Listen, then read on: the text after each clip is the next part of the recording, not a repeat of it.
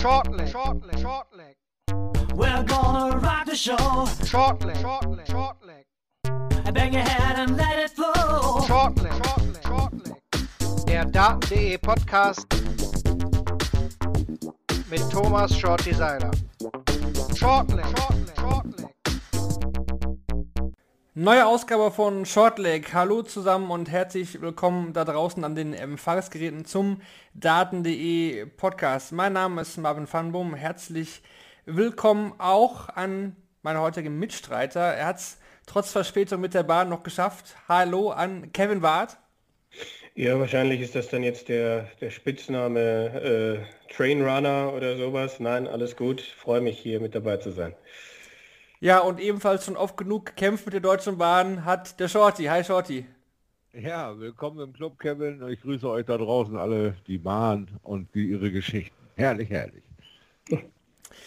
Ja, wir wollen trotzdem heute über Dart reden und nicht über die Deutsche Bahn. Wir haben uns vorgenommen, heute natürlich äh, die Vorschau für den anstehenden World Grand Prix vorzunehmen. Davor blicken wir aber noch ein bisschen zurück, was so die letzten Wochen ähm, oder auch Tage passiert ist. Die letzte Aufnahme ist jetzt ja diesmal gar nicht so lange her. Das bedeutet, wir schauen wirklich ganz kurz auf äh, Nordic Darts Masters. Wir wollten eigentlich nicht so intensiv drüber sprechen, aber aus Gründen müssen wir das natürlich trotzdem äh, tun. Dann äh, natürlich auch Thema die Gibraltar Darts Trophy, die jetzt am Wochenende gespielt worden ist und auch die Women's Series war ja am Wochenende mit den ersten Turnieren am Start und auch da wollen wir ein paar Worte verlieren.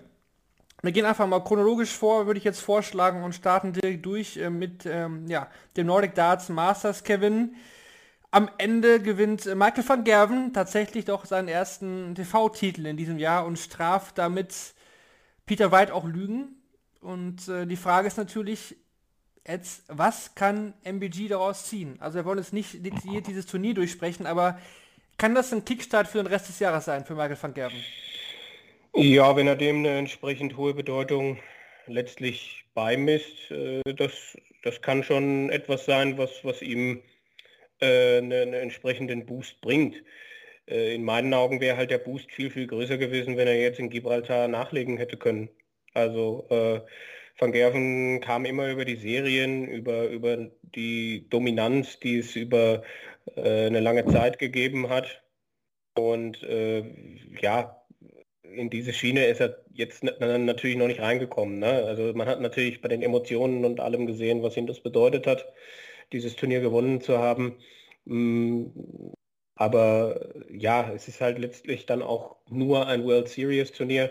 Mm, er, er, er kann daraus bestimmt eine gewisse Kraft ziehen, aber wie ich das schon gesagt habe, ich, also so wie ich Van Gerven kenne und seine Mentalität, äh, ist das jetzt nach, nach einer Woche und gerade nachdem es in Gibraltar wieder das direkte Duell mit seinem großen Rivalen Gervin Price gegeben hat und er dann da wieder eine Niederlage anstecken musste, ist das jetzt, glaube ich, wieder äh, äh, raus aus dem Kopf. Also ich glaube nicht, dass ihn das jetzt wirklich noch, noch, noch länger trägt. Also da ist dann ein, ein größerer Erfolg, ein, ein World Grand Prix-Titel oder sonstiges, dann glaube ich nochmal eine ganz andere äh, Größenordnung. Ich glaube einfach für, für die Emotionen an sich, für äh, ja, vielleicht für das Innenleben, für ja, ich kann es noch, ich, ich kann auch noch Turniere gewinnen, ist das eine, eine, gute Geschichte gewesen, aber das Selbstverständnis von ihm ist natürlich auch ein ganz anderes und äh, das, das ist noch ein langer Weg.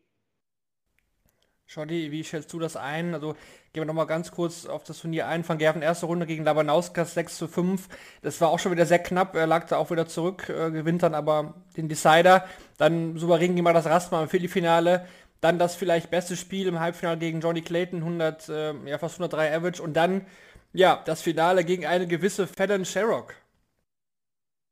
Ja, so wie du es auflistest, sind äh, seine Emotionen auch mit ihm galoppieren gegangen. Also ich denke, wir haben äh, bei der Qualität dieser World Series ja wirklich auch ein feines Line-up gehabt mit der Gary Anderson etc. Viele sind einfach wieder äh, auf diesem Turniertrain aufgesprungen, um überhaupt in die Spur zu kommen. Und das Van Gerven ähm, mit all den äh, vorherigen Umsagen weiteren, Kämp äh, weiteren Kämpfen äh, zu kämpfen hat, dass er keinen TV-Titel mehr gewinnen würde in diesem Jahr. Ähm, den, dieser Brocken ist jetzt erstmal weggebrochen. Das ist ganz okay. Das, Kevin hat völlig recht, das trägt dich nicht lange. Aber äh, die Emotionsbombe, die, die er da losgelassen hat, die war für mich auch völlig neu. So losgelöst bei einem relativ bedeutungslosen Turnier, ihn zu erleben, hat einfach eine andere Qualität an Druck bei ihm abgebaut. Und jetzt geht es einfach nur um die Qualitätssicherung seines Spiels und sein Mindset. Und da hat er auch wieder äh, genau den richtigen Part angesprochen. Sein zurzeit irgendwie nicht bezwingbarer Gegner, Gervin Price, äh, siegt auch hier äh, relativ entspannt und leicht. Und äh, da findet er einfach kein Mittel. Da ist wieder diese alte Ratlosigkeit. Das ist jetzt ein Drahtseilakt. Mal sehen, wie stabil er bleibt. Und wenn er, äh, wie gesagt, noch nachlegen kann vor der, vor der WM, äh, ja, kann es da auch wieder eine, eine, gewisse Zeit für ihn gut gehen. Aber Sets liegen ihm ja nicht so, also müssen wir mal gucken, wie die WM für ihn läuft. Nur ob das jetzt noch weiter trägt, äh, nee, da bin ich auf Kevins Seite. Ich glaube, das ist jetzt wieder erledigt. Jetzt geht es an die anderen Probleme, die noch da sind. Die Story war trotzdem neben Van Gervens Emotionen am Ende nach dem Sieg äh, Kevin Fallon Sherrock natürlich. Äh, erste Runde der Sieg gegen Nils Heinze, würde ich sagen, geschenkt. Das ist ein Spieler, den, den kann sie auf jeden Fall, Fall schlagen. Hat sie auch deutlich mit 6-1 gemacht. Generell von den Qualifikanten aus dem nordischen und baltischen Raum hat auch nur mal das Rasma gewonnen gegen Nathan Espinel 6 zu 4. Das war neben Darius Labanauskas natürlich auch der Spieler, dem man das hätte zutrauen können. Ähm, dann kam eben das Freilos im Viertelfinale, weil Gavin Price eben abgesagt hat aufgrund von Ellenbogenproblemen, die sich jetzt äh, in Gibraltar ja, irgendwie Luft aufgelöst haben. Also die waren auf jeden Fall nicht mehr äh, vorhanden. Ja, und dann dieses komische Halbfinale gegen Dimitri Vandenberg, wo Vandenberg eigentlich, ich hatte eigentlich nie das Gefühl, dass er das Spiel verlieren kann. Nur bricht er halt am Ende völlig ein und Sherrock gewinnt diese Partie mit der 11 zu 10 und steht dann auf einmal im Finale dieses Turniers und spielt dann am Anfang gegen Michael van Gerven auch wirklich super Niveau, 100er Schnitt teilweise und lag da auch in Führung und van Gerven musste sich da schon ordentlich auch strecken. Ja, ich glaube, da sind auch zwei Welten aufeinander getroffen bei diesem Event. Äh, die anwesende PDC-Prominenz, für die dieses Turnier natürlich eine schöne Geschichte vor Publikum ist, aber für die es letztlich um nicht so viel gegangen ist. Und dann eine Fallon Sherrock, die äh, eigentlich äh, auf das große 2020 äh, gehofft hatte, die gerne äh, diesen äh, WM-Triumph, diesen als erste Frau zwei, zwei WM-Spiele bei den Männern gewonnen zu haben, die das gerne äh, dann getragen hätte und gerne da in jeder Hinsicht profitiert hätte, die war für jedes World Series Event 2020 eingeladen und dann konnte das alles nicht stattfinden. Das hat mit Sicherheit auch gewisse finanzielle Einbußen bedeutet. Äh, und sie hat ja auch vorher überhaupt, also im Vergleich zu den Männern, äh, nicht so gut verdient. Und dann äh, war es, glaube ich, nur fair für die PDC oder auch aus Sicht Marketing PDC, sie dann jetzt 2021 für dieses eine World Series Event einzuladen. Und ähm, ja, das war, glaube ich, für sie ganz, ganz wichtig, dieses Turnier, während die anderen sieben Pros dann halt gesagt haben, äh, oder auch, ja, die, einfach die, die, äh, die von der PDC eingeladenen einfach gesagt haben, naja, World Series, bisschen Show-Event, äh, lassen wir es dann vielleicht mal laufen. Vielleicht hat Dimitri Vandenberg deshalb dann auch zu früh abgeschaltet, weiß ich nicht, aber für, für Fallon Sherrock war das halt wichtig. War das wichtig, diese Bühne zu haben. Es, ist, es kann nicht das ersetzen, äh, was sie 2020 hätte haben können. Aber sie hat das Beste daraus gemacht. Und da sind eben diese beiden Welten aufeinandergeprallt. Das, das Dimitri Vandenberg, äh, der ganz andere Ziele hat, als vielleicht beim Nordic Darts Masters gut zu spielen. Und dann Fallon Sherrock, äh, die, ja, die noch nicht weiß, spielt sie bei der WM und so weiter und so fort und die einfach die Bühne liebt und das ihr dann vielleicht einfach auch ein Jahr lang gefehlt hat. Und äh, jetzt hat sie die Chance wieder bekommen und wächst dann über sich hinaus. Also eine tolle Geschichte, äh, die aber dann auch nicht von, von ungefähr kommt in meinen Augen. Aber natürlich, äh, ja, tolles Comeback und das, was sie da dann im Finale auch angeboten hat, das, äh, das war stark. Äh, stark auch, wie Van Gerven sie dann am Ende wieder eingefangen hat. Ähm, ja, das, das zeigt halt, wie, wie gut Fallon Sherrock auf der Bühne funktioniert. Äh, und, und dass sie in ihren jungen Jahren mit Sicherheit noch Luft nach oben hat. Und äh, ja, es ist aber einfach in meinen Augen total in den Zusammenhang zu stellen äh, mit, die, mit diesem 2020, das auch für sie äh, ganz anders gelaufen ist, als sie sich das vielleicht vorgestellt hat. Ich denke mal, wir sind uns einig, dass Sherrock definitiv auch bei den World Series of Darts Finals dann mit dabei sein wird. Ich wollte nur kurz zur Stimmung. Also ich fand es äh, sehr, sehr angenehm. In Kopenhagen war ja auch das erste Mal dann ein TV-Turnier dort. Also die Fans waren super, es waren sehr, sehr viele Menschen da. Natürlich muss man sagen, Dänemark sind die äh, Corona-Restriktionen ja, ja vollständig aufgehoben, weil die Impfquote halt dort so, so hoch ist, dass man das nicht mehr benötigt. Ähm, Nochmal einen kurzen Eindruck von dir. Du hast ja auch das Turnier auch ein bisschen verfolgt. Wie fandest du es von der Stimmung her? Vielleicht, vielleicht im Vergleich zu den European Tour Events jetzt, die wir zuletzt gesehen haben. Also äh, sehr angenehm. Ich habe natürlich den einen oder anderen denen auch schon äh, ins Pelli reisen sehen und so weiter. Also die, das Interesse ist groß, auch dort. Aber die haben noch eine, noch eine wieder eine differenzierte äh, Fankultur. Also da wird es äh, nicht zum Störfaktor, sondern da wird äh, getragen und gelobt. Und das ist ein sehr angenehmes Publikum gewesen, auch nicht äh, übereifrig, also so völlig mit sich selbst beschäftigt und haben da eigentlich eine tolle Spielatmosphäre hergezaubert. Also ich war sehr angenehm über überrascht. Gerne mehr davon. Ja, auf jeden Fall, gerne mehr davon. Vielleicht dann nächstes Jahr wieder ähm, ja, im Rahmen dieses Turniers oder auch gerne wieder auf der European Tour. Also mein Wunsch ist ja auch immer, dass die European Tour wirklich äh, zu einer European Tour auch wird, mit vielen verschiedenen Ländern. Und ich glaube, ähm, ja, dass wir das eigentlich schon auch hinkriegen können, Kevin. Ich denke, mittlerweile haben wir so viele Standorte, die da auch in Frage kommen. Also Matt Porter hat ja auch zum Beispiel bestätigt, dass es nächstes Jahr auf jeden Fall auch wieder nach Ungarn gehen wird, äh, zur Hungarian Darts Trophy. Jetzt hatten wir Gibraltar, wir hatten ja auch viele andere Länder, natürlich Österreich, Deutschland, klar, die sind immer dabei, Niederlande. Also da bewegen wir uns auch langsam in eine Richtung, dass wir sagen können, die European Tour wird wirklich eine Reise durch Europa, oder?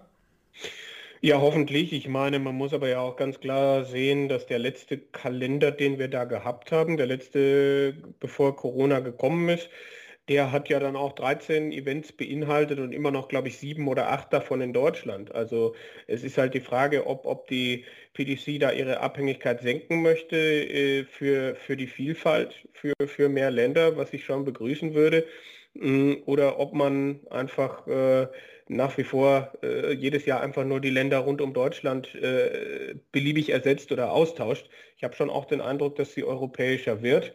Ähm, bin, bin sehr gespannt, welcher Weg da gegangen wird. Also natürlich, Deutschland hat einen entsprechend interessanten Markt und, und hohes Zuschauerinteresse und äh, das heißt jetzt auch nicht, dass am Ende nur ein European Tour Event irgendwie in Deutschland stattfindet. Aber sieben, acht Turniere, ich weiß halt nicht, ob das, äh, ob das die Zukunft irgendwie ist. Ähm, na, auch, auch für, die, für die Vielfalt des Sports. Und wenn man, wenn man äh, Osteuropa und die nordisch-baltischen Länder irgendwie noch weiter äh, erschließen möchte und vielleicht ja dann auch in Südeuropa nochmal irgendwie äh, was tun kann, wo es mir, wo ich jetzt gar nicht so genau weiß. Ne? Aber es gab, gab ja auch mal das ein oder andere Turnier in Spanien von der PDC, ähm, was jetzt auch schon länger nicht mehr äh, irgendwie äh, im Fokus war. Dann machen wir einen Haken hinterher dem Nordic Darts äh, Masters gewonnen von Michael van Gerven, sein erster TV-Titel in diesem Jahr. Mal schauen, ob noch welche dazukommen.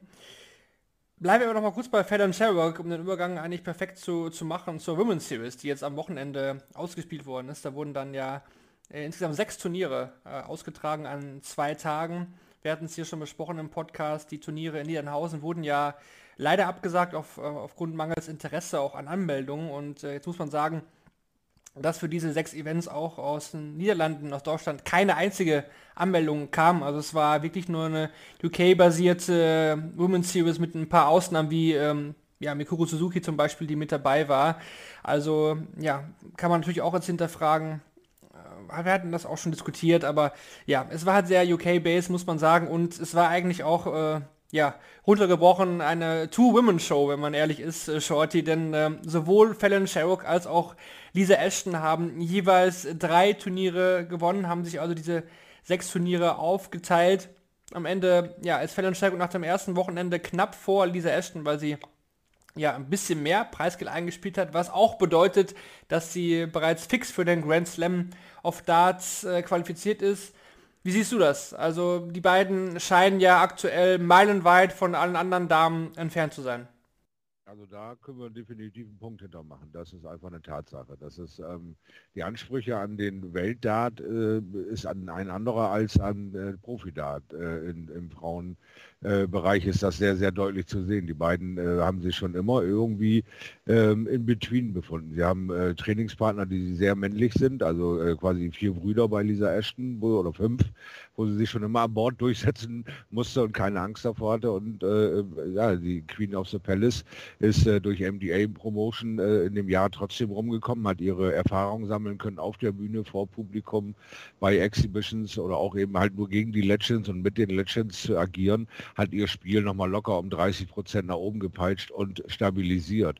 Sie ist äh, jede Gangart in der Lage mitzugehen, was bei der World Series zu sehen war. Sie hat auch dieses Sync äh, einfach akzeptiert, dass äh, der Gegner wegen äh, ja, Erkrankung aufgegeben hat. Das hat sie jetzt nicht als Joker oder Bonus genommen, hat konzentriert konzentriert gearbeitet und das größere Geschenk kam dann im Halbfinale durch Demi, dass der das Spiel einfach nicht zu Ende bekommen hat und sie aber auch eben knallhart ihre Chancen dann genutzt hat. Sie hat ja dann auch nicht mit ihm zusammen eine Viertelstunde auf Doppel geworfen, sondern dran, check weiter. Ne, sehr konzentriert, sehr fokussiert, da hat man gesehen, ähm, dass sie ja schon viele Sachen äh, untergekommen sind, dass sie sich mit dem Thema beschäftigt, dass äh, durch mentale Stärke und Ausstrahlung auf der Bühne echt einiges zu bewegen geht. Gerade die Verunsicherung eines Mannes, der eigentlich an der Ziellinie steht und nur noch diesen einen Schritt machen muss und das einfach nicht hinbekommt.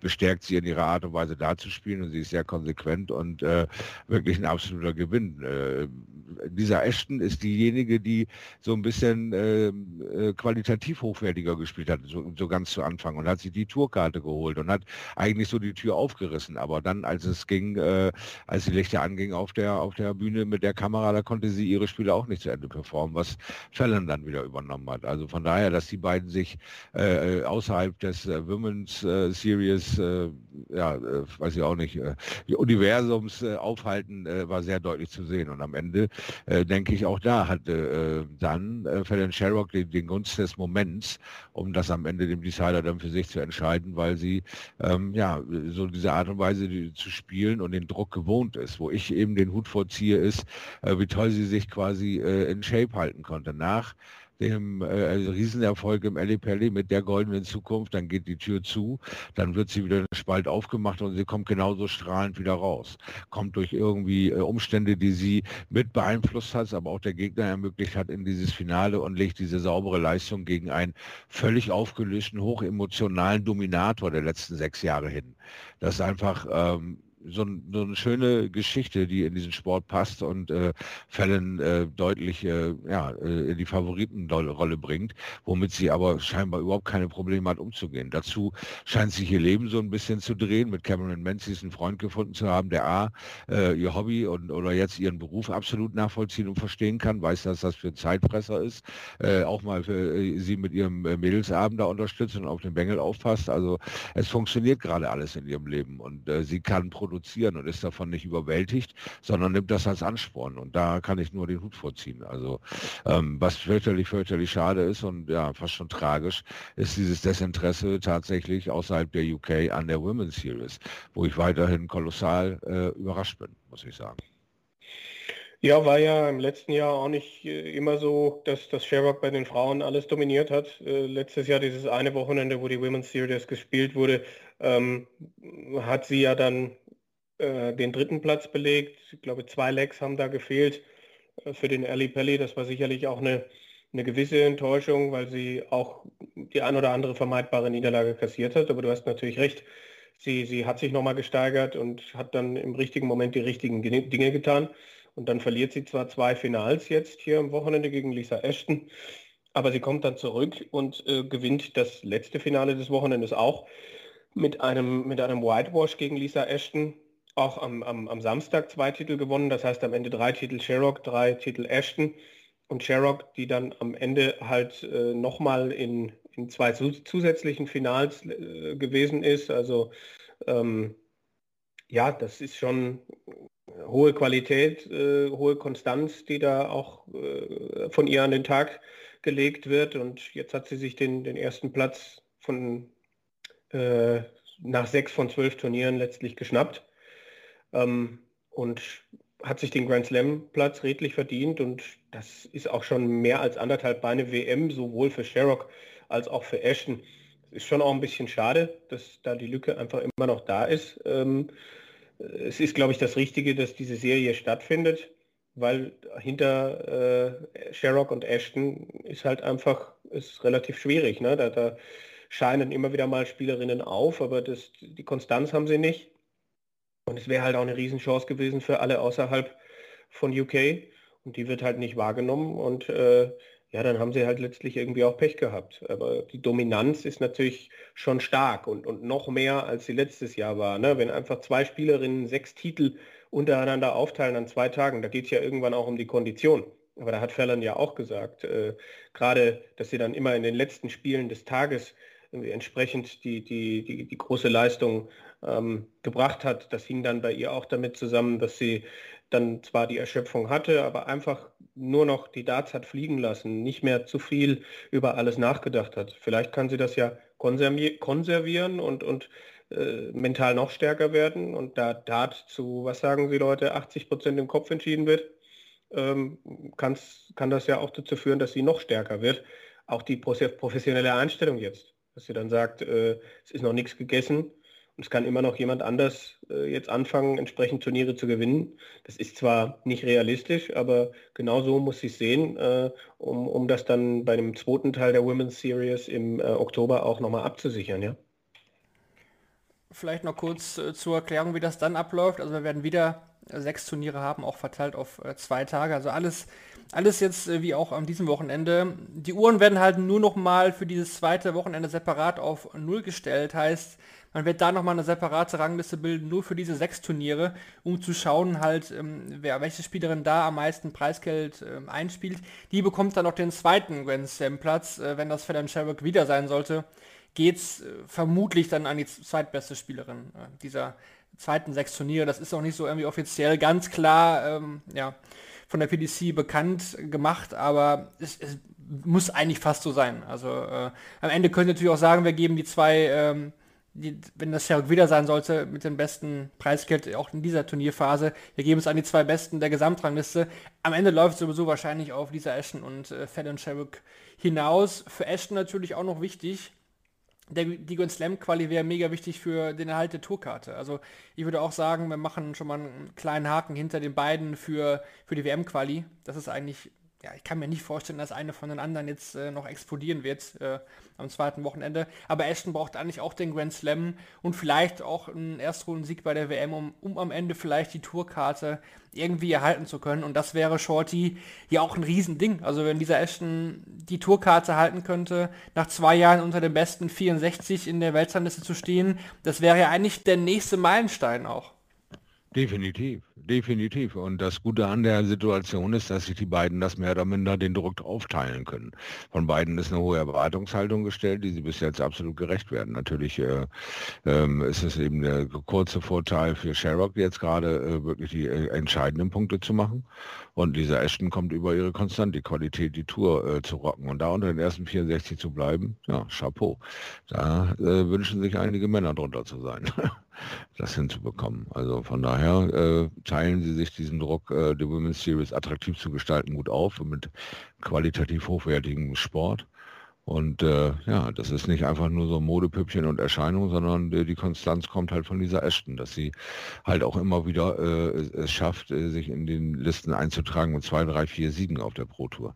Also nicht äh, das Turnier zu siegen, sondern pro Turnier mal hier eins äh, ein Spiel gewinnen, da zwei, drei Spiele gewinnen und nicht immer sofort, äh, weiß was ich, erste Runde 5, 6, 5, 6, 5, 6 und gar nichts passiert. Also von daher Hut ab vor der Arbeit, die da noch vor denen liegt, aber auch Hut ab vor dem, was sie schon erreicht haben.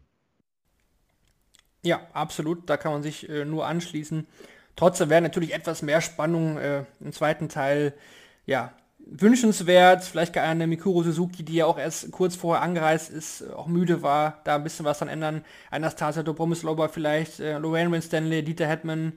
Ja, vielleicht äh, kann sich eine von denen ja in die Siegerliste eintragen. Eine Bo Grease war ja zum Beispiel auch nicht mit dabei hat auch mit der Titis zu kämpfen, äh, wie man so liest. Das war bei den letzten ähm, England Open auch schon wieder, auch wieder Thema. Da ist sie, glaube ich, auch an einem, ähm, ja, in dem Halbfinale, glaube ich, nicht mehr angetreten. Ähm, da scheint auch einiges in Argen zu sein.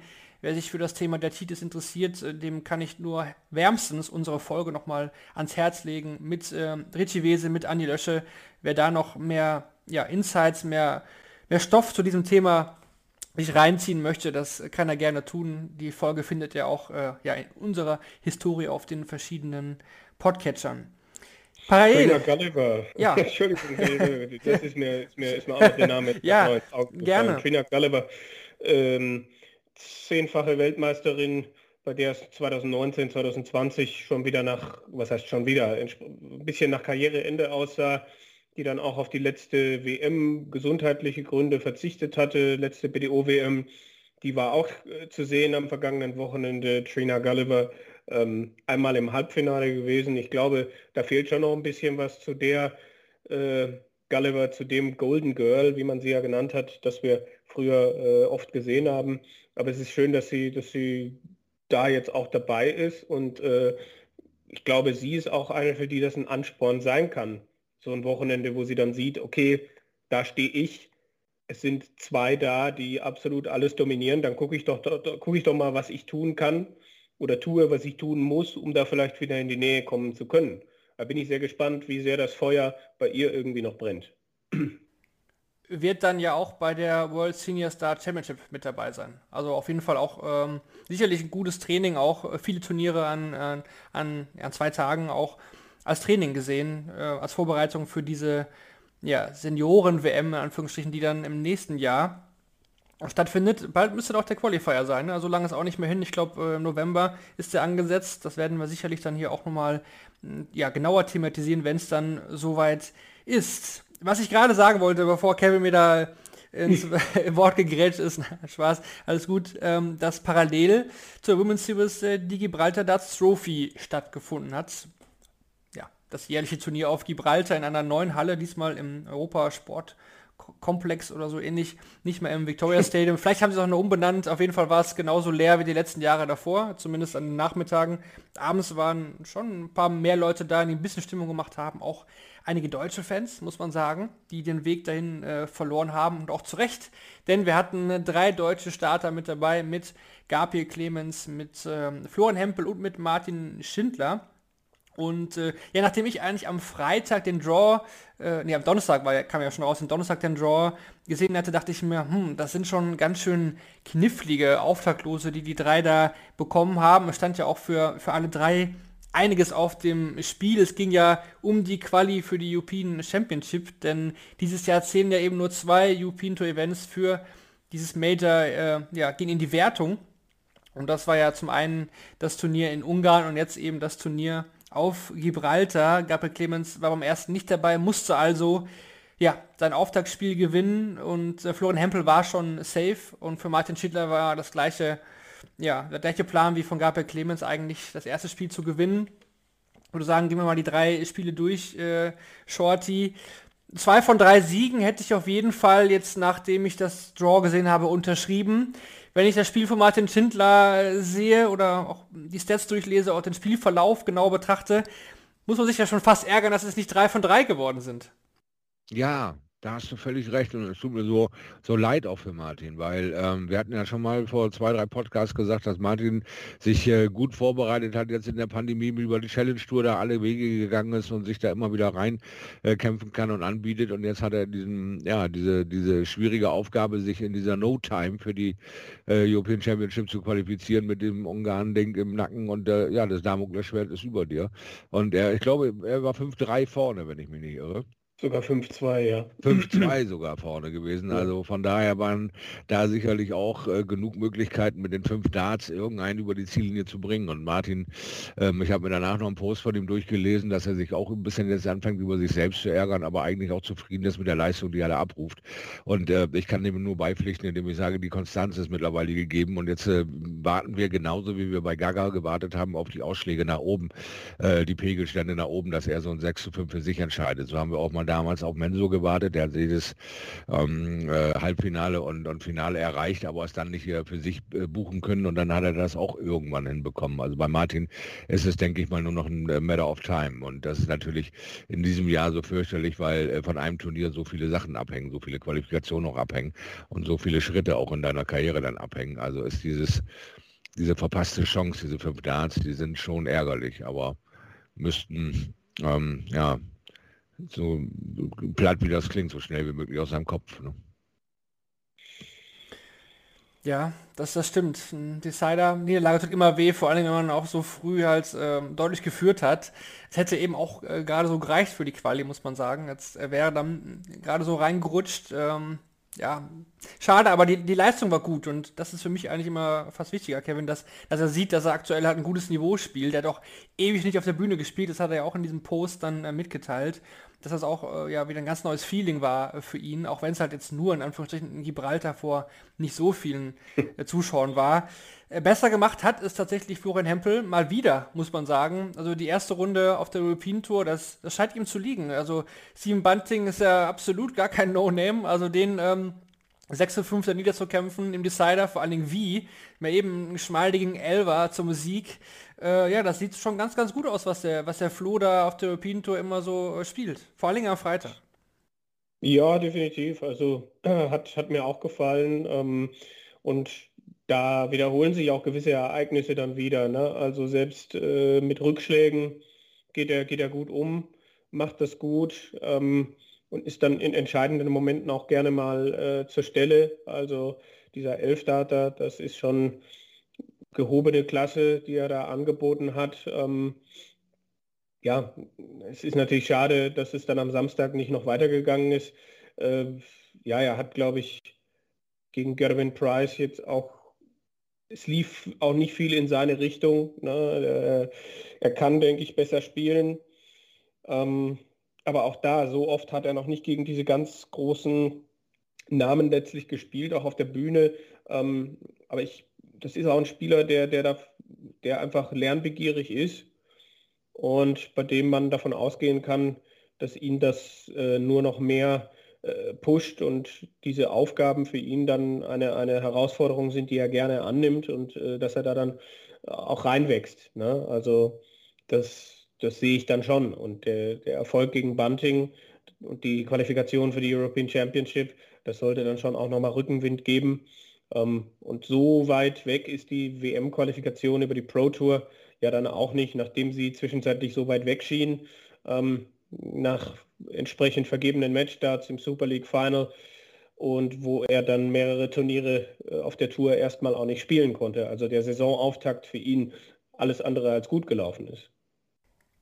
Bisschen, bisschen schade, dass halt die Quali für ET3 dieses Jahr dann nicht mit reingeht. Das wären weitere 1000 ja. Pfund und womöglich vielleicht nochmal sichere 1000 Pfund für einen Erstrundensieg dazu. Dann wäre er mittendrin.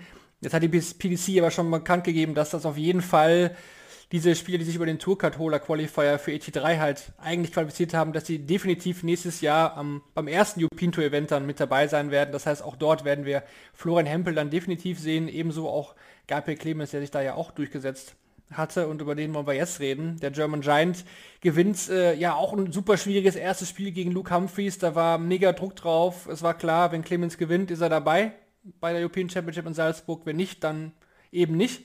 Und ja, äh, Schott, er hat äh, 6 zu 4 gewonnen. Es, es, es, war immer so hin und her. Also zwischendurch hat man Gefühl, okay, jetzt äh, geht es eher Richtung Humphreys, dann hat Gaga wieder zugeschlagen. Ähm, man hat gemerkt, es war für beide wichtig, dieses Spiel. Gut, Humphreys äh, ist dabei. Er hatte schon ein super erstes Turnier in Ungarn. Aber äh, Gaga hat diesen Druck auch äh, standgehalten. Das äh, ist natürlich auch ein wichtiges Zeichen aktuell, wo es jetzt in die wichtigen Monate geht auch.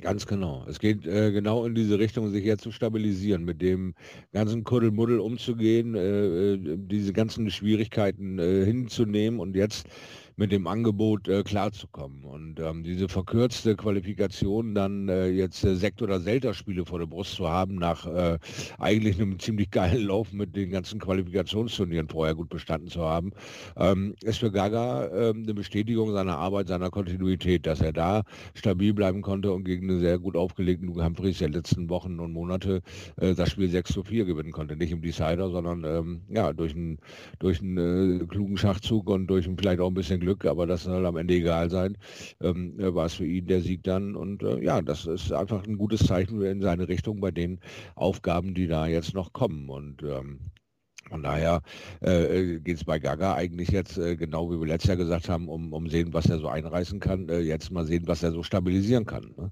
Also bin ich auch auf weitere Turniere, die da jetzt kommen, wo er für qualifiziert ist, sehr, sehr gespannt drauf, ähm, weil er die Aufgabe, ähm, er zeigt es zwar kurz, äh, dass er so ein bisschen nervös ist, dass er da äh, sich reinfummelt in dieses Turnier, aber ähm, er hat, das ist auch nicht das erste Mal mittlerweile, dass ihm da so ähm, viel passiert oder so viel im Weg liegt, dass er sich dann jetzt ähm, so ein bisschen mehr mit der Idee anfreunden kann, so ein Spiel auch mal zu gewinnen. Und das finde ich sehr positiv.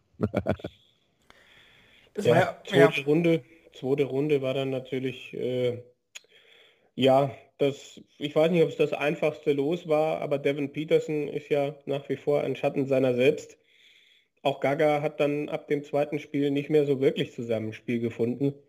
Also ähm, auf der einen Seite dieser wichtige Moment, im richtigen Moment das Richtige zu tun, dieses Spiel zu gewinnen gegen Humphreys, gut zu spielen und sich für die European Championship, äh, Championship zu qualifizieren, das ist der, der positive Moment. Ähm, und dann auch zum ersten Mal das European Tour Achtelfinale zu erreichen. Ähm, allerdings ging halt die Leistungskurve da deutlich nach unten ab Samstag und, und dann einfach auch Sonntag letztlich gegen, äh, gegen James Wade, wenn mich nicht alles täuscht. Entschuldigung, bin, bin nicht, äh, na, wenn man den ganzen Tag mit der, mit der Bahn unterwegs ist, muss man kurz mal nachdenken. Ähm, das, das ist halt, ähm, ja, das, das, war Samstag und Sonntag nicht sonderlich überzeugend.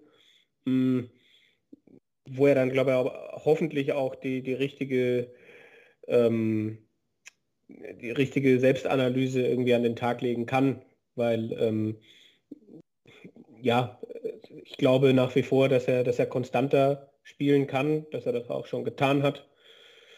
Ähm, aber natürlich, es ist nach wie vor schwierig, einen Rhythmus aufzubauen. Ne? Seit, seit Gibraltar, ja gut, den World Cup gab es auch, aber das ist, glaube ich, nicht mit einem normalen Turnier zu vergleichen. Ein World Cup ähm, mit diesen Teamkonstellationen äh, und dann war halt das letzte richtige PDC-Turnier davor, war Anfang August, sechs Wochen Pause und so weiter. Ich meine, ja, okay, andere kriegen es halt auch hin. Äh, und das Positive ist, dass er sich qualifiziert hat für die European Championship, aber die Arbeit, äh, die fängt halt jetzt erst an, weil, weil jetzt komm, kommt der Teil des Jahres, wo es interessant wird, wo du das meiste Preisgeld sammeln kannst. Er wird bei allen TV-Turnieren wieder dabei sein. Gut, Grand Slam Vielleicht muss er sich da noch entsprechend qualifizieren, aber ähm, das, das ist absolut ja im Bereich seiner Möglichkeiten. Das heißt, es sind wieder viele Chancen da und dieses Wochenende hat ihm, glaube ich, gezeigt, dass Dinge nicht schlecht laufen, aber dass äh, es auch noch Luft nach oben gibt. Und äh, ja, ich glaube, Max hat es auch schon mal gesagt, da geht es halt dann auch mal darum, ein paar Runden mehr bei gewissen Turnieren zu überstehen, um eben dann in der Weltrangliste über diesen Punkt, wo er jetzt ist, dann auch wieder hinauskommen zu können. Weil irgendwann hat er halt auch Dinge zu verteidigen. Das stimmt, er muss auf jeden Fall dann vor allem im nächsten Jahr einiges äh, verteidigen, aber ich glaube trotzdem, dass es wichtig war, dass er diese, diese Last äh, auch mal ablegt, dass er das bisher nie geschafft hat, bei, bei einem European Tour in den Finaltag zu kommen. Ich glaube, das ist auf jeden mhm. Fall wichtig, dass er das mal abgelegt hat. Und ich finde dafür, dass er eigentlich aktuell gar nicht so gut spielt, holt er ziemlich viel dafür raus. Also ich finde, vom Preisgeld her holt er fast das Maximale raus, was aktuell seine Average, sage ich mal, wiedergeben. Ich glaube, es sieht er auch selber so.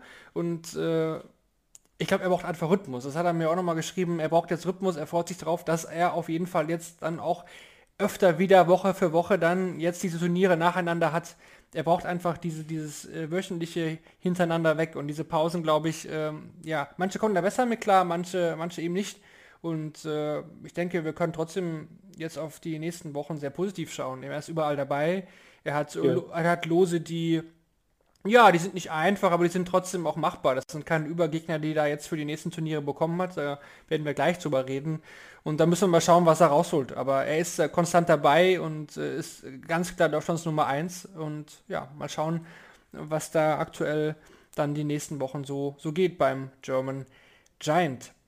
Ja, also aus, nicht aus deutscher Sicht war es trotzdem natürlich ein erfolgreiches Wochenende, aber aus österreichischer Sicht natürlich umso mehr, denn äh, Mensa Sulevic hat es äh, ins Finale geschafft. Also auch Hut ab da an den Mensur, der jetzt auch zuletzt ja, ja am wenigsten von allen gespielt hat, muss man sagen, nach seiner Monaten, monatelangen Pause. Also nach seinem Sieg gegen Kim Halbrechts am Samstag war er super äh, zufrieden und äh, ja, erleichtert, dass er, äh, als er gesagt bekommen hat, dass er äh, in Salzburg mit dabei ist. Ich glaube, auch da war der Druck sowas von immens, Shorty. Er wollte ja unbedingt bei seinem Heimturnier natürlich mit dabei sein und dann bekommt er mit Kim Habeck den Spieler natürlich für einen Samstag, der schon einen Tag vor auf der Bühne war, der super unangenehm zu spielen ist und sich da durchzusetzen war natürlich auch echt, ja, mental eine schwierige Geschichte. Ähm, das definitiv, gar keine Frage. Du bist ja selber auf Formsuche und mit Cam Heibretz hast du so einen brandgefährlichen, angenockten Spieler, der das Zeug unter den ersten 16 hat in dieser Welt, ist aber selber eben gerade nicht gebacken kriegt, aber jederzeit ein Spiel auf äh, ja, hohem Niveau führen kann, weit über die 100 hinaus. Ähm, sich da ähm, ich glaube, den letzten Kick wieder zu holen, wieder Bock auf den Sport zu kriegen, ist Mensur so in seine alten Gefilde abgeswaved und hat sich so die EDF in Slowenien reingetan, hat da ein bisschen äh, EDAT gespielt, wieder mal so den Kontakt äh, und, und, so ein Turnier genossen mit Leuten, mit der Familie, mit, mit allem und, und, und hat so ein bisschen das Feuer wieder entfachen können, in sich zu zeigen, die Lust zu haben, zu zeigen, was so alles geht. Und dann eben Viertel vor Knack äh, da noch sein Heim Grand Prix mit Wien zu erreichen, ist natürlich der nächste positive Boost, dass da irgendwie absolut äh, der Ofen aus war, der Tag zu Ende war, als dieses Finale dann 0 zu 8 äh, aus seiner Sicht da Richtung Gerben Preis ging, äh, war, war dann an Deutlichkeit doch arg überraschend für mich, aber äh, auch nachvollziehbar, ähm, glücklich, zufrieden und total abgekämpft zu sein und dann noch ein Finale bestreiten zu müssen gegen den ja zurzeit ähm, am ja, angrifflustigsten Spieler, den ich so kenne, äh, äh, an Bord, ähm, ist, ist, schon, ist schon eh eine Heldenaufgabe und, und wenn so war da einfach nicht mehr ja, existent sozusagen. Er hat äh, wirklich äh, super äh, sich zurückpräsentiert, die letzten Sache seit dem World Cup of Darts, auch mit Raubi, was sie da auch für ein Spektakel abgefeiert haben. Und kurz vor Ende gingen den beiden dann die Puste aus. Und hier haben wir dasselbe in Grün. Er macht wieder ein Riesenturnier für sich selbst, eine tolle Werbung für, für die Dartsport in Österreich auch, äh, der Heim Grand Prix in Aussicht und er schafft es. Er geht bis ins Finale und dann war halt die Luft äh, weg, aber trotzdem äh, Hochachtung. Gefällt mir sehr gut, wie er jetzt jetzt nochmal sich selber äh, in Ich habe Bock auf Darts-Stimmung gebracht hat. Er hat dann jetzt aber auch äh, manchmal das nötige Glück.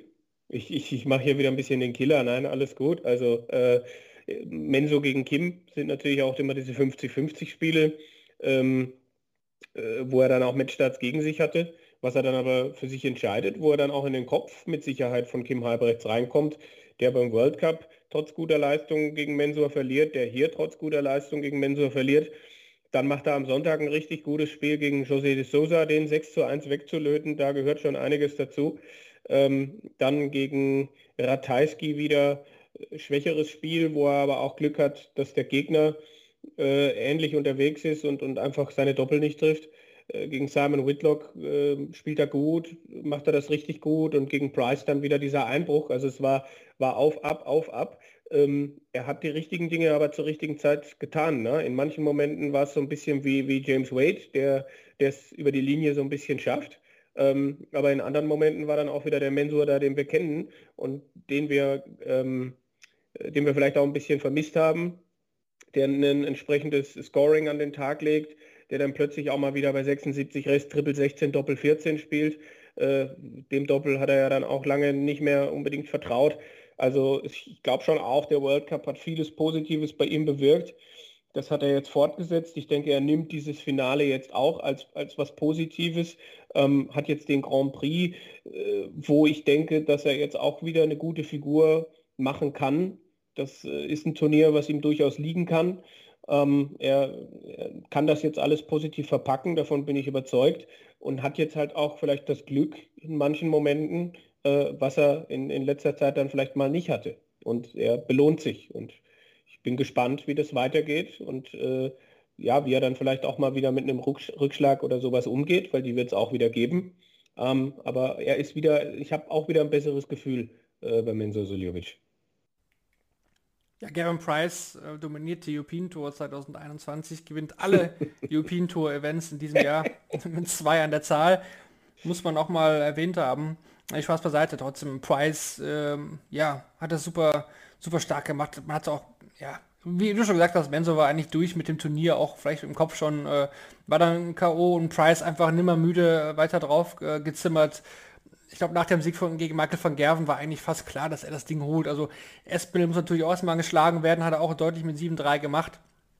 Und Price geht natürlich auch äh, als einer der Mitfavoriten oder ja, als der absolute Topfavorit vielleicht sogar äh, in den World Grand Prix. Vielleicht noch ein, zwei ja, weitere Erscheinungen der Gibraltar Darts Trophy. Ähm, Kellen Bist hat zwei super starke Spiele äh, ans Board gefeuert. Äh, mega mega stark. Äh, Peter Wright rausgenommen, der selbst unglaublich gut gespielt hat, aber gegen Kellen Riss äh, äh, ja fast, fast keine Chance hat. Ich glaube, er ist, war, war das der jüngste Spieler mit äh, einem Average von, jetzt müsste ich eben nachschauen. 110 war das, ja, der höchste ja. Spiel, äh, der, der, der jüngste Spieler, der 110 und mehr in einer Partie äh, gespielt hat. Ja, ja, ja auf ist, der Tour, glaube ich, genau. Irgendwie, irgendwie sowas. Ja, ja der war mit, ja, mit ein, einer der Geschichten dieses Turniers äh, geht dann im Achtelfinale aber auch dann deutlich mit 6 zu 1 gegen Brandon Dolan raus. Das war dann auch irgendwie, äh, ja, da war der Akku vielleicht auch schon wieder leer, obwohl Dolan, den unterschätze ich auch oft, muss ich sagen. Der hat dieses Jahr doch auch auf der European Tour echt ganz gut gespielt, dementsprechend auch relativ hoch gesetzt äh, bei den European Championship. Und Adam Smith Neal, der, wo kam der eigentlich her? Ähm, aus der Quali natürlich, aber äh, gewinnt dann auch zwei Spiele, ähm, gönnt äh, Johnny Clayton eine Pause, weil er ihn geschlagen hat und Johnny Clayton damit ebenso wie ein Dick van Dijvenbode auch nicht bei der, bei der European Championship mit dabei. Das sind zwei größere Namen, die da fehlen. Natürlich auch ein Adrian Lewis nicht mit dabei. Ähm, ich glaube, an Dave Chisel glaube ich auch nicht. Ne? Also da sind schon einige große Namen nicht dabei und die Setzliste der European Championship äh, verspricht auch äh, ja, interessante Duelle, auch schon äh, ja, zu Beginn. Da wollen wir dann aber in der nächsten Folge genauer drauf schauen, wenn wir da auf dieses Turnier hinaus äh, blicken.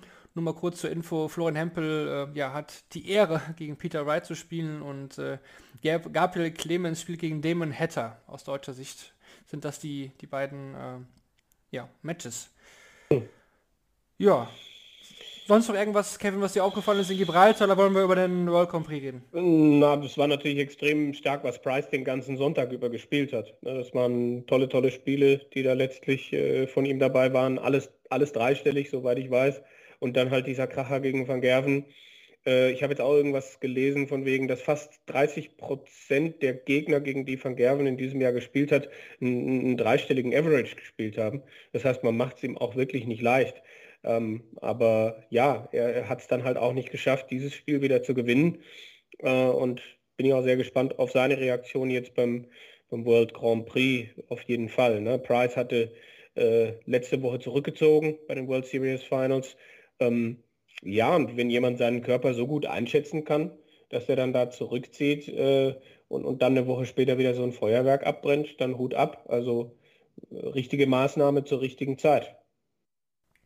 Als Nachtrag noch äh, Mensulovic natürlich, der spielt gegen Adam Hunt bei der, bei der European Championship ja. in der ersten Runde. Also Menzo auch an zwei gesetzt, äh, Price natürlich mit seinen zwei Siegen an eins. Ähm, ja, das werden wir dann genau besprechen in der nächsten Folge, wenn wir auf den World Grand Prix zurückschauen und äh, ja, die European Championship folgt dann ja direkt im Anschluss. Also wir haben jetzt, wie gesagt, der bekannte Major Herbst, er beginnt so langsam, der Sommer ist vorbei, das Sommerloch ist vorbei und mit dem World Grand Prix geht es jetzt eigentlich so richtig, richtig los auch schon heute. Ne? Also ich weiß nicht, wie du das siehst, aber bei mir ist es so jetzt so, habe das Gefühl, das Sommerloch im Dart, was es ja irgendwie ein bisschen immer noch gibt, obwohl viele Turniere auch mittlerweile da stattfinden, davon lösen wir uns jetzt so ein bisschen und mit dem World Grand Prix beginnt so die langsam heiße Phase des Dartjahres.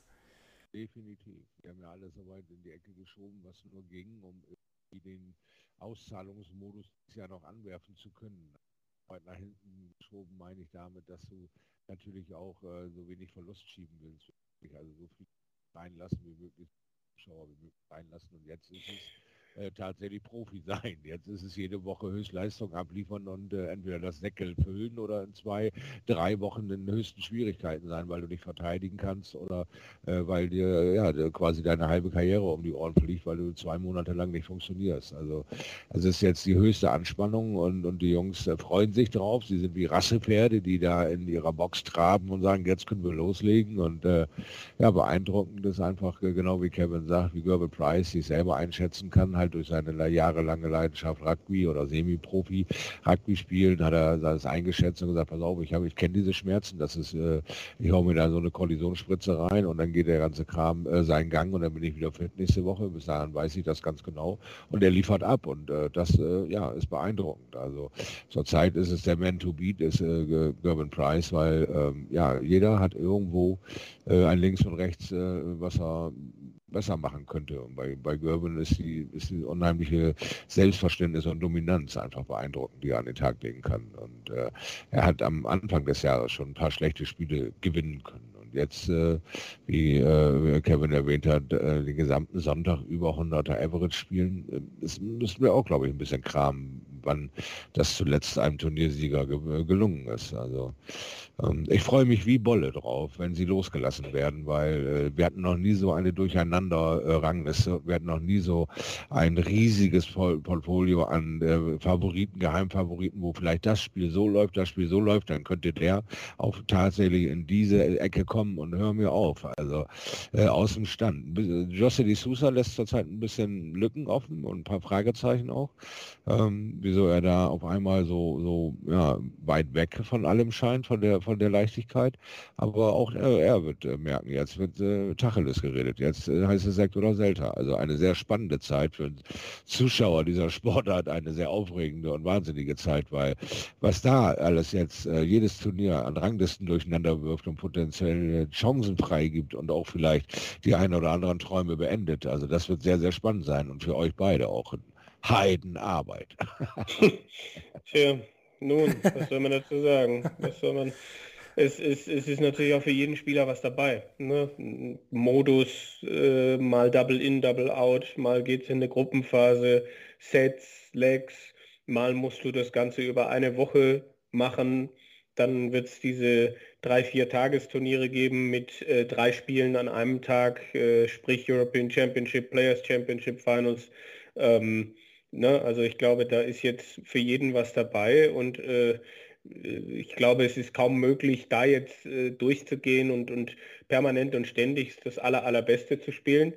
Aber es wird natürlich Spieler geben, die das, die das besser hinkriegen und Spieler, die das, die das schlechter hinkriegen und Spieler, die uns vielleicht über die Zeit am konstantesten erscheinen.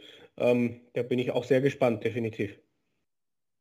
Jetzt heißt es erstmal äh, Double In, Double Out, nicht in Dublin und auch äh, nicht in Coventry im letzten Jahr, sondern dieses Jahr in äh, Leicester.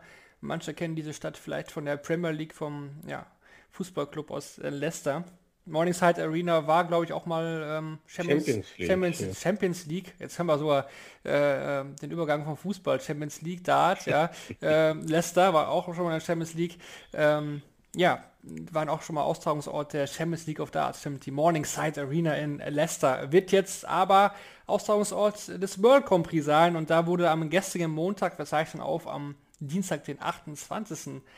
September, wurde die Auslosung wurde da vorgenommen und äh, ja, hat uns sehr interessante Spiele beschert. Muss ich ehrlich sagen, äh, wenn ich die Spiele mhm. durchgehe, da, da wird man richtig lecker schon. Äh, auf, auf, auf diese Partien. Denn, und das finde ich sehr, sehr gut eigentlich, dass da ja nur acht Spieler gesetzt sind. Nur die besten acht der PDC Order of Merit sind gesetzt. Der Rest wird äh, zugelost und äh, das bedeutet eben, dass auch schon viele große Namen früh aufeinandertreffen können.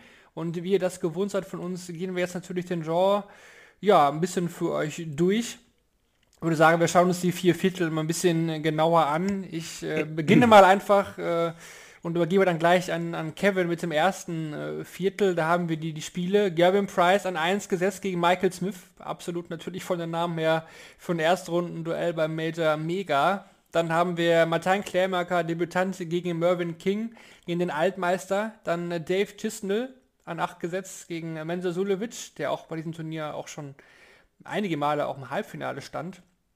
Und dann äh, das erste Viertel abrundend haben wir die beiden Engländer Joe Cullen und Ross Smith, Kevin. Äh, Price Smith natürlich, äh, ja, geniales Duell für Runde 1. Und wie schätzt du die, die Chancen von Mensor gegen Dave Schützenl?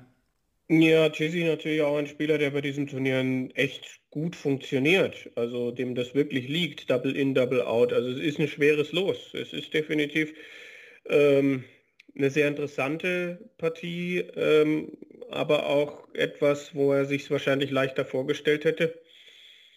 Äh, die kurze Distanz, ne? Best of Three Sets in, in der ersten Runde, das ist auch echt knifflig für alle. Da gilt es halt einfach gut zu starten. Da kannst du dir wenig Aussetzer leisten. Da hat Mensur letztes Jahr keine gute Figur gemacht, aber er ist jetzt wieder auf dem richtigen Weg. Ist halt jetzt die Frage, Doppel 14, Doppel 16. Hm, ich würde schon sagen, dass er so ein bisschen das Momentum gerade hat und dass ich glaube, dass er sich gegen Chizzy durchsetzt äh, und sich dann auch ins Viertelfinale spielen kann. Äh, Price gegen Suljovic ist mein Tipp hier fürs Viertelfinale. Price gegen Smith natürlich eine Partie, die, die keine, Wünsche, keine Wünsche offen lässt, wo du aber auch von beiden bei diesem Modus nicht so genau weißt, was du kriegst. Michael Smith, das ist ja sowieso die, die große Wundertüte seit Jahren. Ich glaube aber schon, dass Price sich gegen Smith durchsetzt. Das könnte auch über drei Sätze gehen äh, und dann auch gegen wahrscheinlich Mervyn King äh, die Oberhand behalten wird. Ich habe einmal jetzt auf The King groß gesetzt. Jetzt, jetzt äh, äh, ist auch mal wieder gut so nach dem Motto, auch wenn es eine Verheißung für mich immer noch ist, weil King auch schon Double In, Double Out gut funktioniert hat, mh, mm, ist das für mich trotzdem Price Suljovic im Viertelfinale, wo sich dann Price vielleicht knapp, aber trotzdem durchsetzt und dieses Viertel dann gewinnt. Also Price ist mein Tipp für dieses erste Viertel. Und Joe Cullen für dich kein Faktor in dem Viertel? Ja, es ist immer so, Joe, Joe Cullen ist halt die Frage, inwiefern der mit dem Double-In, Double-Out-Modus funktioniert. Ich, das, das, das, kann funktionieren, das kann aber auch total nach hinten losgehen.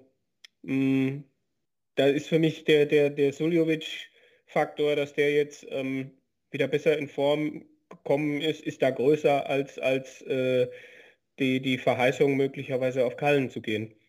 Ähm, ist aber jetzt auch nicht, also es ist, es ist ne, Price, Suljovic, Cullen, Chisnell, King, das sind fünf Spieler in diesem Viertel, denen ich es allen potenziell zutrauen würde, ins Halbfinale zu gehen. Also ich glaube auch nicht, dass das jetzt so einfach zu prognostizieren ist, um mal irgendwie eine Lanze für mich selber zu brechen. Definitiv nicht, nee, das, äh, das äh, sagt ja auch keiner, aber dafür machen wir das, ja, Spiel, ja. Machen wir das Spielchen, okay. ja. Und okay, deswegen übergebe ich jetzt äh, für Viertel Nummer zwei, um dir eine kleine Verschnaufspause zu geben, an, an Shorty und äh, lese ihm einfach mal die, die nächsten Duelle vor, also Viertel Nummer zwei, obere Hälfte. Da haben wir James Wade an vier gesetzt gegen Damon Hatter, wir haben Stephen Bunting gegen Daryl Gurney, wir haben Dimitri Vanberg, Nummer 5 gesetzt gegen Ryan Searle und Dirk van Dijvenbode gegen Luke Humphreys, Shorty, was, was macht dich da am meisten an? Wo bekommst du, äh, wo bekommst du Gänsehaut und äh, was glaubst du, wer setzt sich da in diesem Viertel durch? Ja, das Hammerspiel ist für mich der Humphreys von Divenbode eigentlich. Also da will ich mal mit dem Humphreys gehen.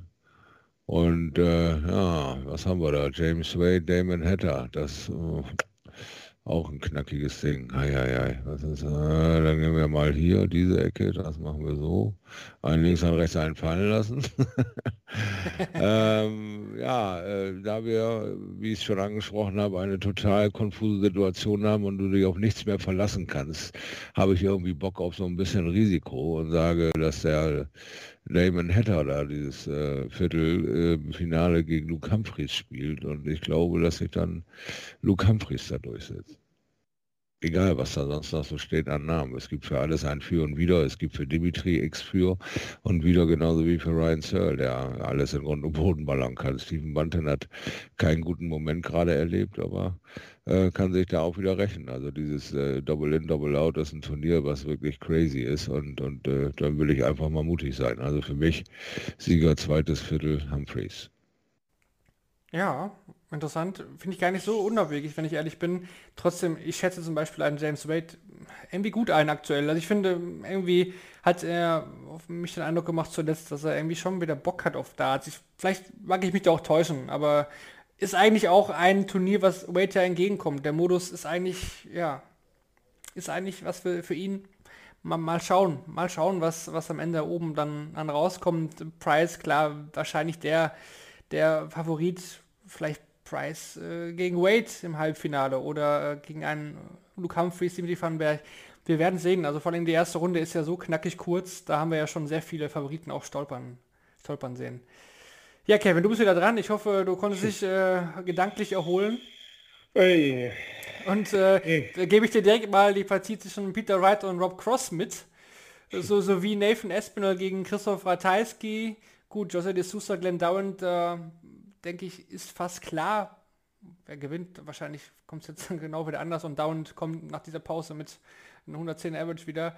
Und äh, Callum Riss gegen Johnny Clayton. Also das ist schon sehr, sehr interessant, wenn man auch bedenkt, was, was Riss jetzt zuletzt gespielt hat. Äh, Clayton vielleicht nicht mehr aktuell so stark wie in den Monaten zuvor.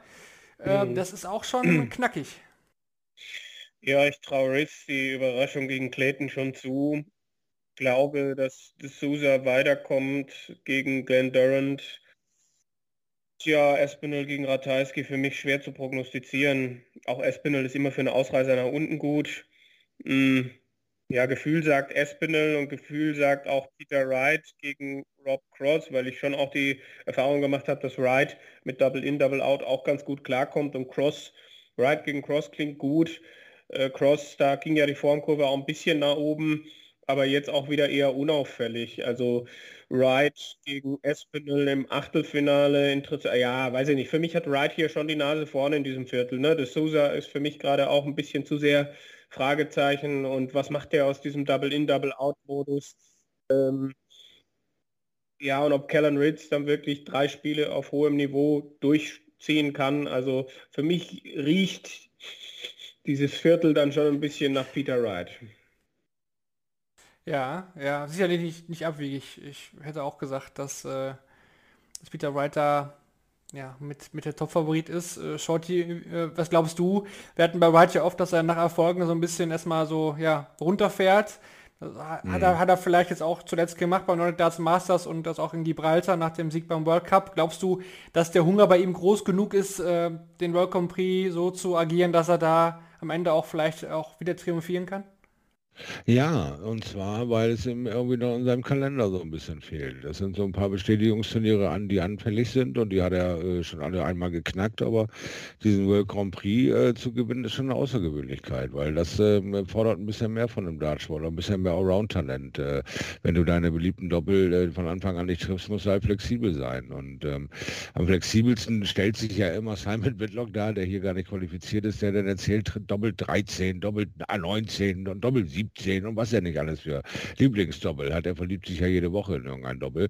Und ähm, ja, das effektivste Doppel scheint die Doppel 14 zu sein, weil sie alle eben äh, Mensur nachgeeifert sind. Und auch bei diesem äh, World Grand Prix wird die Doppel 14, glaube ich, äh, von einigen bevorzugt angespielt werden. Also von daher ähm, müssen wir einfach mal abwarten, was da so sich in diesem ganzen Kram da äh, Peter Wright äh, gerne anzieht äh, für, für einen Schuh, weil nicht nur wie seine Darts, wie er wechselt, wechselt er sicherlich auch seine Doppel, aber er wird angriffslustig angriffslustig sein. Er hat selber Bock jetzt äh, quasi den Riegel davor zu schieben, falls Michael äh, van Gerben hier irgendwie wichtig oder groß auftrumpfen würde, wollen sollen, dann will es Peter Wright äh, dann doch selber richten, dass das, wenn denn auch äh, der einzige TV-Titel für Michael dieses Jahr sein soll, bleiben soll. Also für mich ist da auch Wright äh, der Favorit.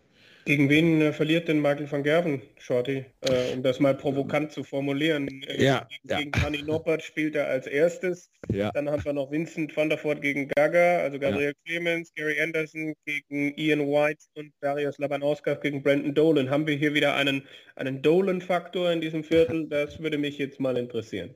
Ja, das ist eine, ist eine gute Idee, den Dolan-Faktor in seine aufstrebende Form noch mit einzubauen und ihn dann quasi zum äh, Turnierfavoriten Favoriten zu erklären, weil er, das eine Glücksgefühl, das neunte hat er schon erleben durfte, aber weiter ging es ja dann nun auch nicht. Also Brandon Dolan wird sicherlich ein äh, interessantes und cooles Turnier abliefern, aber ich denke nicht, dass wir den äh, äh weiter als das Viertelfinale sehen werden. Von der unteren Seite sehe ich da Brandon Dolan tatsächlich mit am stärksten. Ian White ewig nichts gesehen, Lucky D, ja, äh, One-Hit-Wonder oder auch nicht, äh, so kann man ihn nicht bezeichnen. Er hat eine gewisse Konstanz, aber ich, ich sehe ihn da noch nicht so unbedingt. Da ist mir Brandon dann doch eher äh, näher dran und Gary Anderson ist für mich ein Osterei. Ich habe keine Ahnung, was da drin ist. Also bleibe ich bei Dolan in diesem äh, Ding. Und da oben in, dem, in der holländischen Ecke unseren Deutschen wieder zu finden, finde ich erstmal A, wirklich zum Schießen.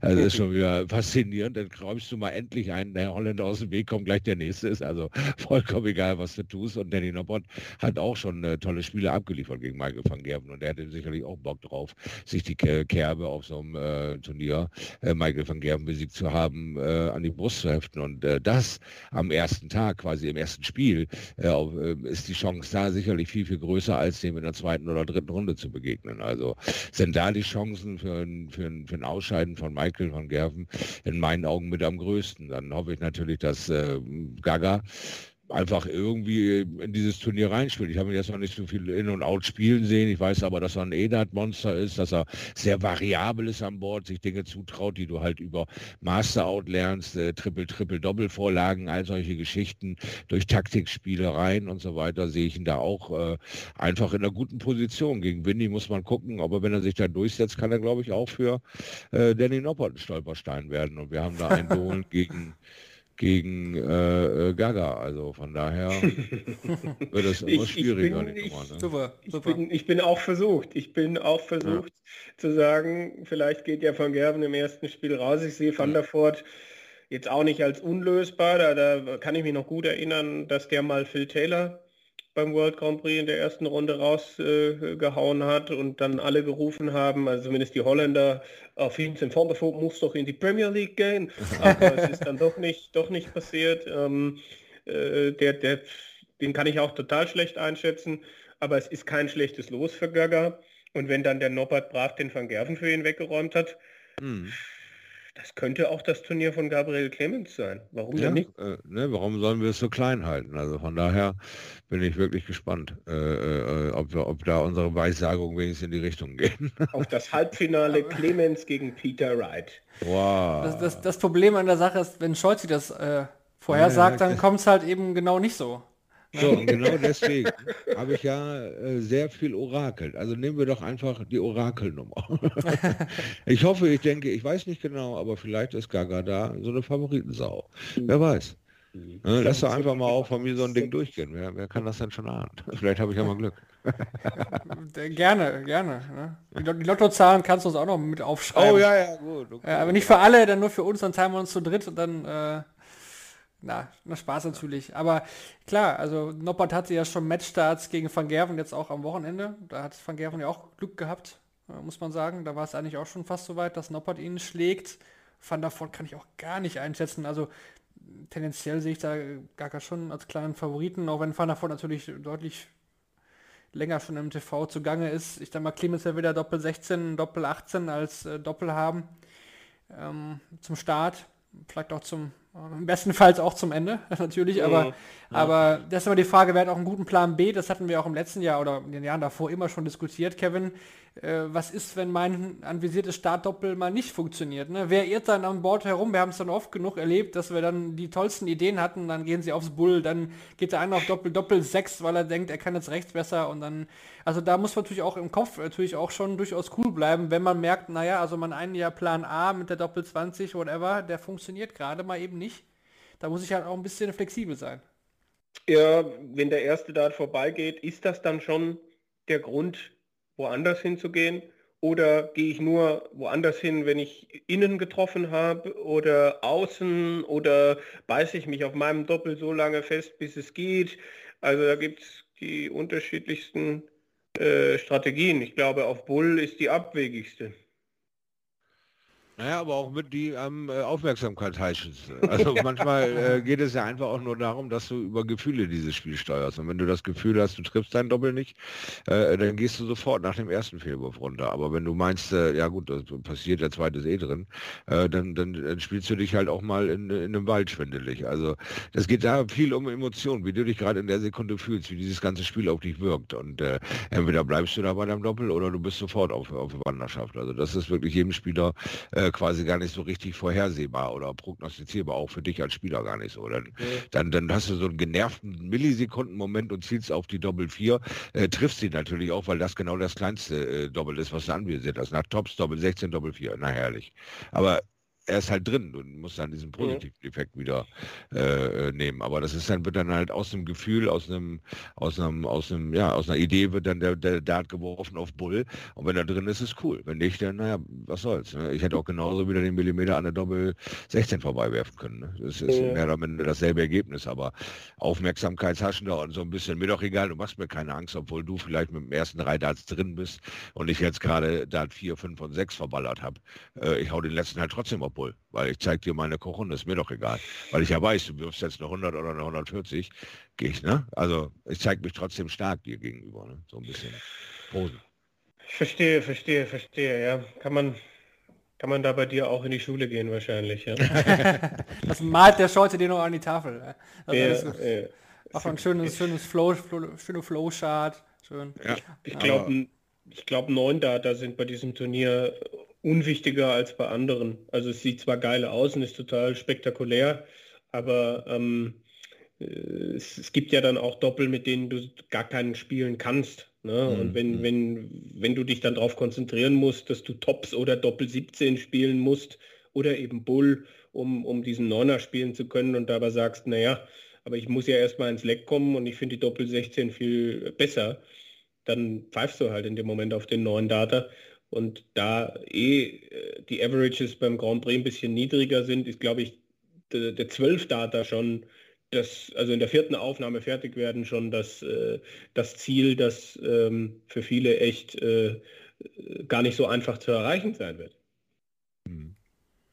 Ja, los geht's auf jeden Fall am Sonntag, den 3. Oktober, 19 Uhr ist da die Startzeit, ebenso auch am am Montag, Mansulovic wird am Sonntag ans Oki treten, ebenso auch Gavin Price zum Beispiel gegen Michael Smith und am Montag dann das dritte Match des Abends äh, Vincent van der Voort gegen Gabriel Clemens. Danach die Tage wird dann immer um 20 Uhr gespielt. Finale ist dann ja auch schon am Samstag, also kein Finale am Sonntag, wie man das jetzt äh, ja oftmals kennt von den PDC-Turnieren, aber abgesehen vom letzten Jahr, wo das ja ein bisschen durcheinander war mit dem Schedule des World Grand Prix in diesem Jahr dann wieder wie in den Jahren zuvor der Start am Sonntag und das Finale dann äh, am, ja, ja, am Samstag, Startzeit da dann wieder halb zehn. Gut, für einen Samstag kann man da aus solcher Sicht, denke ich, auch dann mit der TV-Zeit äh, ganz gut leben. Und Sonntag wird das schon wieder recht spät, aber ja, mal schauen, äh, wer sich dann ins Finale spielt. Letztes Jahr waren es dann eben Gavin Price und Dick van Dijvenbode. Und zum Abschluss wollen wir natürlich jetzt auch noch dann unsere Finalpaarung tippen und auch den Sieger hervor, äh, hervorrakeln, her, ja, wie sagt man das? Äh, ja, das Orakel spielen lassen, keine Ahnung, Shorty, das ist, ist dein Part. Lass das Orakel doch mal äh, sprechen und sag uns, äh, welche beiden Spieler werden im Finale stehen und wer wird am Ende die Trophy in die Höhe stemmen. Verdammte Tat, ey, du verlangst hier Dinge, die will, will, will, mir irgendwie nicht gefallen, die Idee. Gut, wer geht ins Finale? Hm. Gervin Price ist, glaube ich, so der einfachste Gedanke, wie es ein Michael van Gerven einmal war. Also ich setze mich da mit Kevin auf, auf eine Schiene und sage, Gervin Price ist nicht nur der Favorit in dem oberen Viertel, sondern wird auch Finalteilnehmer Nummer eins sein für mich. Und unten habe ich jetzt, äh, ja, natürlich mit Clemens äh, A, den deutschen Faktorproblem, da ich ihn äh, B, äh, quasi A nicht äh, oder Wert verkaufen will und B, ihm aber auch äh, keinerlei Druck oder Belastung mit auf den Weg geben will, mit irgendwelchen ähm, Erwartungshaltungen. hoffe ich einfach mal, dass Gaga sich da unten so weit durchsetzt, wie es ihm halt möglich ist. Aber dann am Ende vom Lied sich vielleicht Mensch, gehe ich da jetzt voll gegen an, was Sie gesagt haben? Ja oder nein? Na gut, ich äh, sage, Peter Wright wird der Finalgegner sein. Das ist langweilig, weil das wollte ich auch sagen. Ja, ich hätte es lustig, äh, ich hätte es auch gesagt, tatsächlich. Also fernab von, von, von Setzlisten, aber auch wenn es 1 gegen 2 ist, aber es ist eigentlich von den beiden, ja, zu fast zu erwarten oder von, von Formen sind die einfach die beiden Irgendwie. besten, ne? Also die Ja, überzeugen am irgendwie so. meisten. Ja. Aber Ja, wer, wer, an, ne? ja, wer gewinnt denn dann? Also das ist dann vielleicht sind wir da unterschiedlich wenigstens. Ich sag dann, dass, dass Wright gewinnt, vom Gefühl her. Ja, ich wollte das auch sagen. Oh gut, dann bin ich bei Price.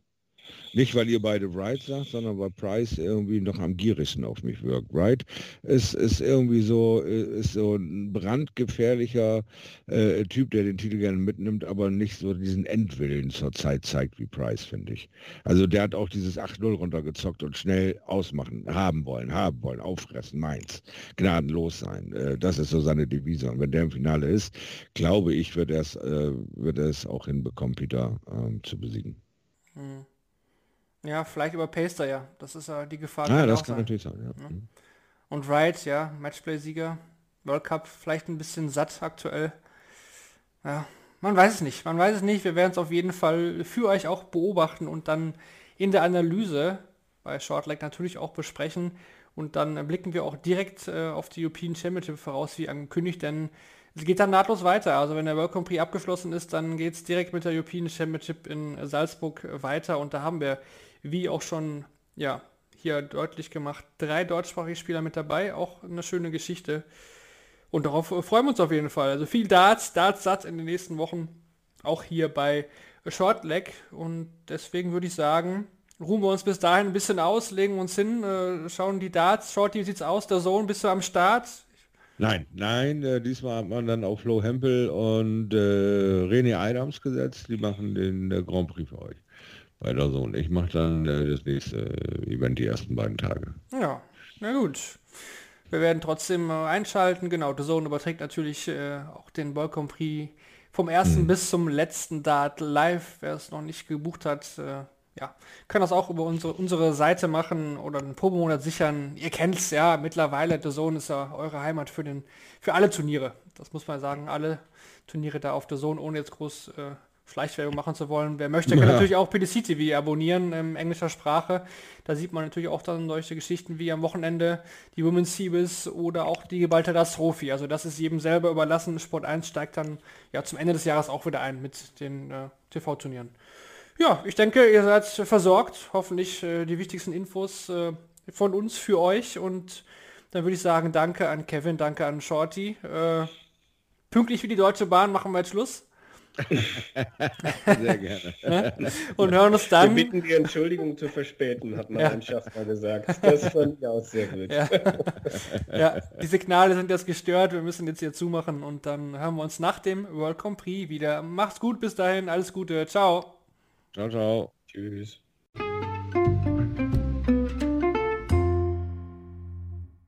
Schatz, ich bin neu verliebt. Was?